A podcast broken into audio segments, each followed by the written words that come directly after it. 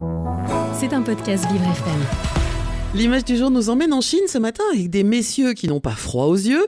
Pour contourner la censure du régime qui touche particulièrement les femmes, les hommes ont décidé de se déshabiller pour promouvoir la lingerie féminine. Et oui, on dit souvent que chaque problème a sa solution, et bien les Chinois l'ont bien compris. On peut même dire ici que chaque culotte a désormais son porteur.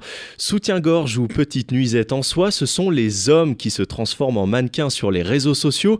Alors je vous laisse imaginer hein, le port du string d'un point de vue technique pour un homme. Voilà, j'irai pas plus loin. Non, c'est pas la peine. Voilà, euh, la raison est simple. Hein. Le pays interdit aux femmes de faire des vidéos ou de la publicité dénudée parce qu'il considère que ces images sont obscènes. En 2015, l'État chinois avait déjà lancé une grande opération de censure des décolletés à la télévision cette mise à nu pour le moins osée ne passe, euh, se passe essentiellement sur Douyin, la version chinoise de TikTok. On peut y voir des hommes faire des tutos et vanter la qualité de, sous-vêtements qu'ils ne mettront sûrement plus jamais. Alors forcément, cette initiative qui a un petit côté militant ne plaît pas aux autorités chinoises. Certaines vidéos ont été écourtées à la demande du régime comme une forme d'avertissement. D'autres marques, par crainte, ont choisi de garder leur modèle féminin, mais en leur faisant porter la lingerie au-dessus d'un t-shirt. C'est ridicule. Et comme les autorités, certains internautes s'indignent face à cette initiative.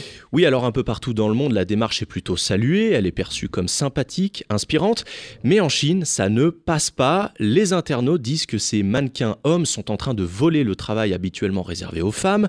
Pas le choix, répondent les compagnies de lingerie qui se défendent. Si les femmes ne peuvent pas les porter, il ne reste plus que les hommes ou les mannequins en plastique. Bon, pas certain que cette situation perdure puisque la Chine fait aussi la chasse aux hommes qui ont un air un peu trop efféminé. D'ailleurs, l'année dernière, le pays a décroché le titre affligeant de pire environnement au monde pour la liberté d'Internet et pour la huitième fois de suite. Et derrière ces actions engagées se cache aussi un business euh, assez juteux, Jérémy. Et oui, les Chinois ne sont pas complètement fous hein, quand on sait que le marché de la vente en direct via les réseaux sociaux représente 700 milliards de dollars de chiffre d'affaires dans le pays. On comprend aussi pourquoi les hommes troquent leurs caleçons contre des body. D'ailleurs, des hommes qui se transforment en mannequins, ce n'est pas totalement nouveau.